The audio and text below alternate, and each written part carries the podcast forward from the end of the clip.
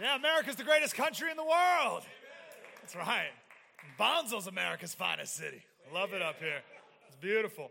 I love this church. This church has the absolute best ratio of members to Harley Davidson motorcycles in the parking lot. It is a sight to behold. Well done. I feel like some I see some of these Harley member owners. I think listen, more churches need more Harleys in the parking lot. That's what I'm saying.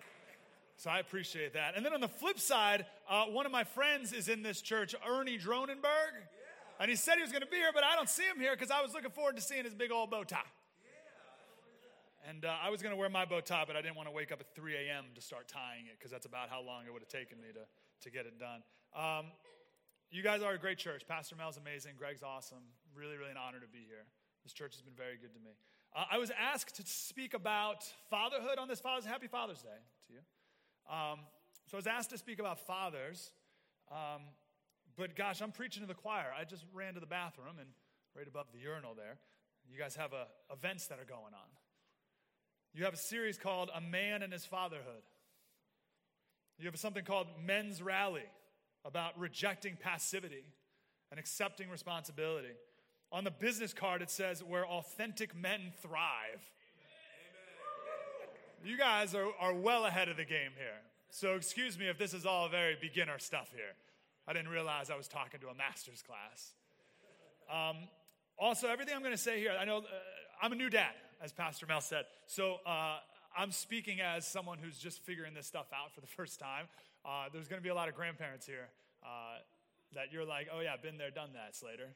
Um, but maybe it's just a friendly reminder and something you can encourage your kids to do with now your little grandbabies. So, as Pastor Mel said, uh, new dad Jack is 19 months. I think we got a little video of Jack.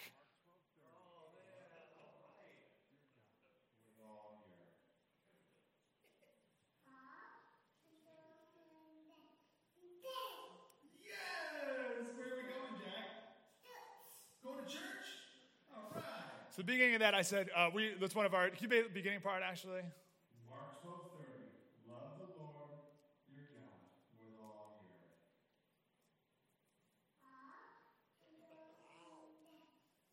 Now you know what he said, right? So he's, uh, without the beginning part, you're like, what are those bumbling words? And then Grace is 11 weeks.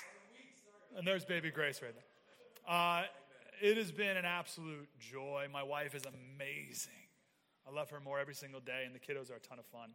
Uh, three things I want to talk about today. I want to talk about my dad, I want to talk about our Father in heaven, I want to talk about the world. Is that cool? Amen. That's the plan. Uh, so, first, my dad. My dad passed away five years ago on uh, July 3rd. We're coming up on the fifth year anniversary. 63 years old, died of a stroke suddenly, never been in better health, came out of nowhere. I think of him every day. Uh, four lessons that I just want to share from my dad, things I think about as I'm a new dad now. Lesson number one always be there. Every single time I called my dad, every single time he picked up the phone. I don't even know if he had a voicemail on his phone. I literally never heard it. And I didn't even realize it until after he passed away. But my dad never said, I have to go. He, he never ended a phone conversation, ever. And there's no way that every time I called my dad, he was laying on the hammock in the backyard doing nothing. Some of the times he was. Oftentimes he was, but not every time. There's no way. When he was busy, no matter how busy he was, he always had time for his sons. Nothing else mattered. Second lesson talk, preferably about nothing. I call this the Seinfeld lesson. Of course, important conversations are important, but most of the time, it was just nothing. When I'd leave work, sometimes I'd hesitate to call my dad because my commute was about 15 minutes and we were guaranteed to talk for over an hour every time. The last conversation I had with my dad, we talked for 45 minutes about breakfast and the pros and cons and merits of different types of oatmeal rolled oats, steel cut oats, all the different types of oats, the best things to put in your oatmeal, etc. I don't even eat oatmeal. And we talked about that for 45 minutes. I told that story to one of his frat brothers, one of his lifelong friends at the funeral, and he said, Oh, we've talked for much longer about much less. That was my dad. Lesson number three find beauty in everything. Even the smallest things has, it own, has its own inherent beauty. And my dad's job, his mission and purpose in life was to find it. One of his all time favorite things every year was the, uh, in my town I grew up in, uh, an antique boat show. Right? If I saw a classic car in the, uh, in the parking lot there, I feel like there's people here who would appreciate an antique boat show. And I asked my dad one day why he likes it so much, and he said, Listen, we were on the dock with all the antique boats. He said, Listen, don't you hear it? Said. The plop, plop, plop of the boats going up and down in the water, hitting underneath the dock. My dad loved that sound. My dad loved on Father's Day. Uh, every Father's Day, we go downtown to the Father's Day pancake breakfast. And he loved the big band that would play, you know, your John Philip Sousa songs, and he would just stand there and watch them. And he loved the pancake breakfast. Pancakes were even good. Your food is way better than those. but he loved it. My dad loved uh, the fresh donuts that would come off the assembly line at the local bakery that he'd get every time he went for a walk, which would, of course, negate any benefit from the walk. But he loved those donuts so much. He was a lover, and he'd always look for the beauty in everything. Fourth lesson from my dad my dad loved and demanded a job well done. Uh, I hated doing lawn work with him, I hated raking the leaves because for me, as long as we got most of the leaves, right? Like my, my assessment was, well, it's better than when we started.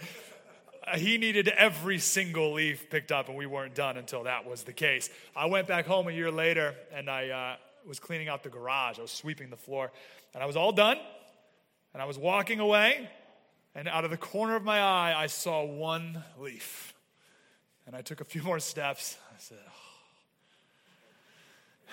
back, got the leaf, threw it away, and walked out. My dad was thorough. He never would have walked away from a job incomplete. Thoroughness was a trademark, but not just yard work, with friends, with family, and with everything worth doing. That's my dad. I just wanted to talk about him for a minute on this Father's Day. So, second point, I want to talk about God, and I don't mean by any stretch of the imagination to compare my dad to God or to Jesus. But those four lessons, those are traits that are godly traits, traits of God.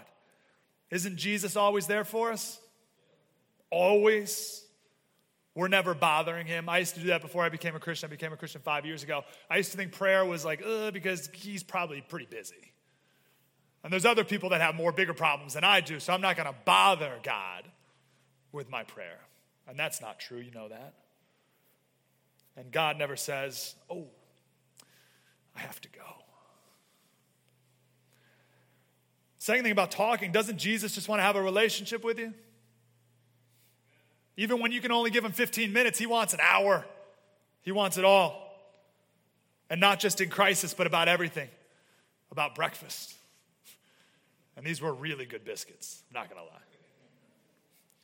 Doesn't God see the beauty in everything? The beauty in you? We get so down on ourselves. Negative self talk. I was just talking to a friend the other day. Uh, who suffers from depression and just gets in these bouts of this negative self talk, just says horrible things to himself. We get so down on ourselves and the people around us and on our wives and on our kids. God doesn't. He sees the real you, the redeemed you. I'm so grateful for that. Isaiah 43 1 Do not fear, for I have redeemed you, I have summoned you by name. You are mine. God clearly sees the beauty in all of us and each of us. And isn't God thorough? We worship a God that fulfills promises. Amen? Amen? My mom always used to say, You are just like your father. And I don't think she meant it as a compliment. Like that tone was it was never in the best moments, now that I think about it. But um, I always took it as a compliment. And not only do I want to be more like my dad, I want to be more like Jesus. Jesus had these four things and many more. So that's my talk about God. Now I want to get to the good stuff. I want to talk about the world. Uh, we live in a broken world, right? I don't know if anyone here listens to the show, but there's a lot of brokenness that we're talking about all the time. And it can get real depressing real fast. Things are so upside down. It's Father's Day, right? Father's Day weekend. I saw an article on CNN yesterday. Here's the headline He gave birth. I'll just stop there for one second, just pause on that. He gave birth, he breastfed, now he wants his son to see him as a man. It is a upside down world. It's about a transgender mom or dad or whatever. Everything's backwards. And you know this, you know this. This is a godly church. And the more you fix your eyes on Jesus, the more sensitive that you become to things, the more he transforms your heart, the more you see how deceived the world is. Everywhere. It's unbelievable. Everything is backwards. Everything is backwards. Music, movies, TV, magazines. I love this story. There was a, a girl, maybe 16 years old, with her dad. They went to the doctor's office, and the daughter picked up a, like a Teen Vogue magazine and started reading it. And the dad came up to her a couple minutes later and said, You know, honey, those people don't care about you. The people at Teen Vogue and Cosmopolitan and 17 magazine and every TV network and TV producer, those people don't care about you. And she says, I loved that response from my dad so much because what could you say back to that? Like, what's the girl gonna say? No, dad, these random people in New York City talking about the best, you know what, positions uh, for a teenager, these people really care for my soul. Like, there's no, like, that's a great argument.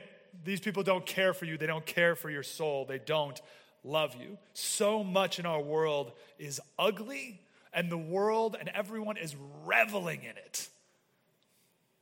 It's not just me who sees that, right? So, my one message here, my most important message is I beg of you, please don't be of this world. Please don't be of this world. Don't fall for it. Don't be deceived and actively, purposefully fight against it because it is trying to grab you and never let you go. Romans 12, 2 do not conform to the pattern of this world, but be transformed by the renewing of your mind. It's right there in the good book. Do not conform to the patterns of this world. Do not conform to the patterns of this world. This pattern, the, the pattern of the world, it's full of deceit and lies and ambition and jealousy and the sin of comparison through social media and materialism and pornography and all of these things are not pleasing to God. Amen. Amen. Colossians 2 8, see to it that no one takes you captive. I love that word, right? Takes you captive. When you think that, like, what's the visual you get? I, I think of like someone, like a, a van pulling up next to me and grabbing me and tying me up and bounding me and throwing me in the trunk of the van. That's like, do not let the world take, do not let the world do that to you through hollow and deceptive philosophy, which depends on human tradition of this world rather than on Christ. Just an example of the lies. Pastor Mel and I, we met at a, or we saw each other last at this pro life banquet in Fallbrook. And uh, just the lies in that world are, are obvious. Uh, there is a billboard campaign in Cleveland. How am I doing on time, by the way? When's my, when's my get the hook? You should never give a microphone to a radio guy and say, you got 20 minutes. Like, that's, that's not happening. Sorry. Okay, we'll be good. Uh, so there's a, uh, billboard campaign in Cleveland by a Planned Parenthood. And the campaign is abortion is, and then a, an underline, like a blank space. Abortion is.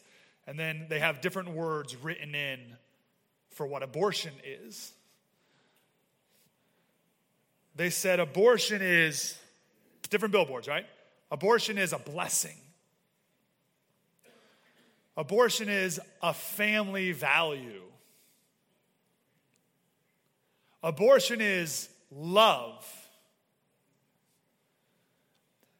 My favorite abortion is life saving.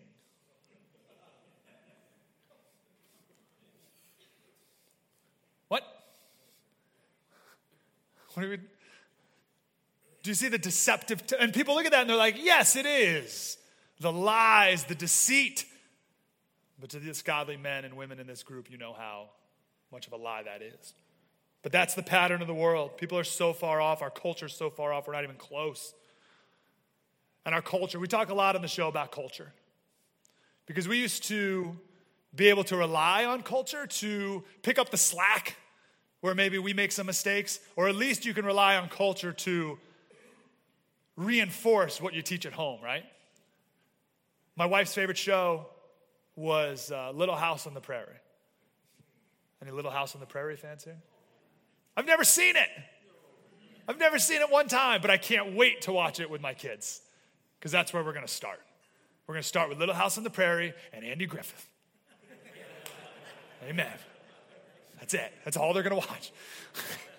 Ever. Until they're 18. Um, but you can see how far we've fallen, right? What did I watch the other day? Oh, we saw an episode of Hee Haw. Anyone here ever watched Hee Haw? We were like, oh my gosh. Have you seen a Hee Haw episode in the last 30 years? It is slow and not funny, but so much fun to watch.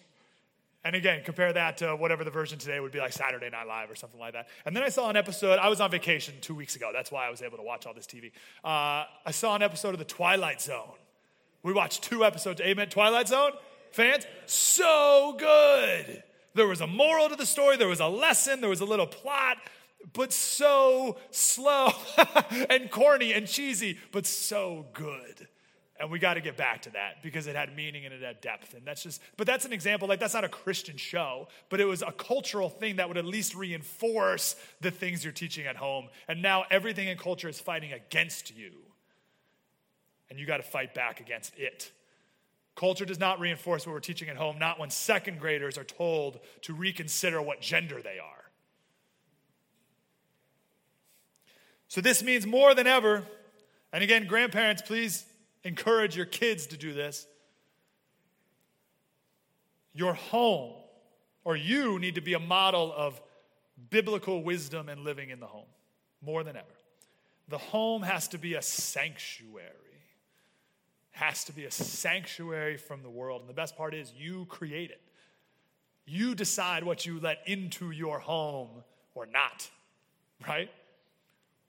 Even, like the name a TV show today that's you know, not appropriate. All of them, right? You decide whether or not that gets in your house. It is your sanctuary, and it is a godly place. And it's entirely up to you, no one else. And I got that realization when Jack was born. And I said, Oh, this is, this is my house. I can do whatever I want in it. and I can create any type of space I want in it. I don't want to use the word safe space because that now has a connotation in, in colleges. But uh, it's a sanctuary. And it's a, kid, it's a sanctuary for your kids. It's a place where you can cleanse your kids by washing with water through the word. Where you can teach 19 month olds scripture.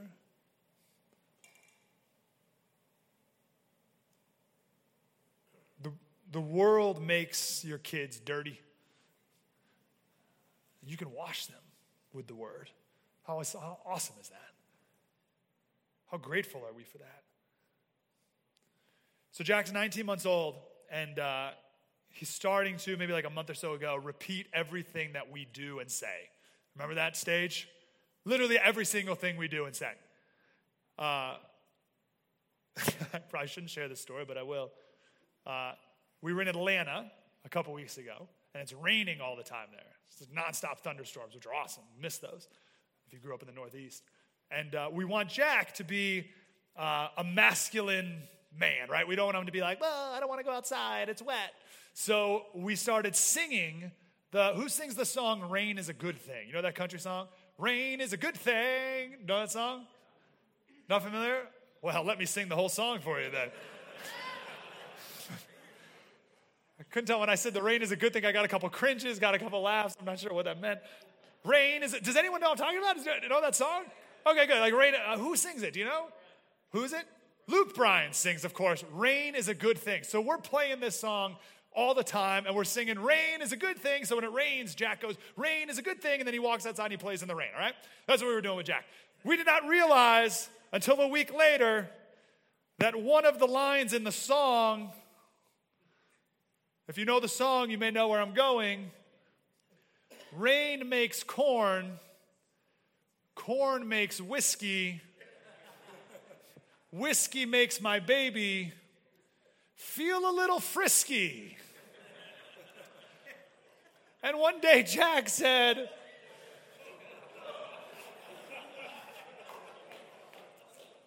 Rain makes corn, corn makes whiskey. In a really cute way, though. It was adorable. Corn makes whiskey. Whiskey makes my baby feel a little frisky. And we're like, oh, we should only play half the song now.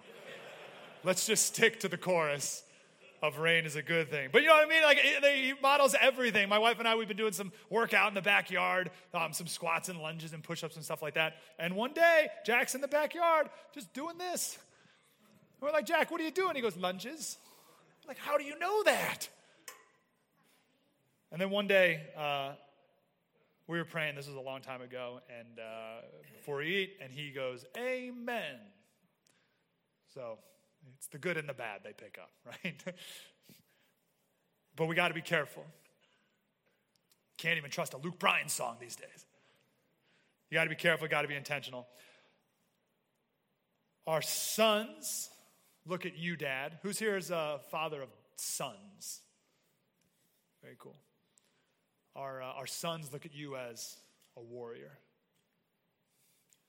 Who here is a dad of daughters? Daughters look at you, dads, as the hero. What an awesome responsibility, isn't it? Isn't it so much fun?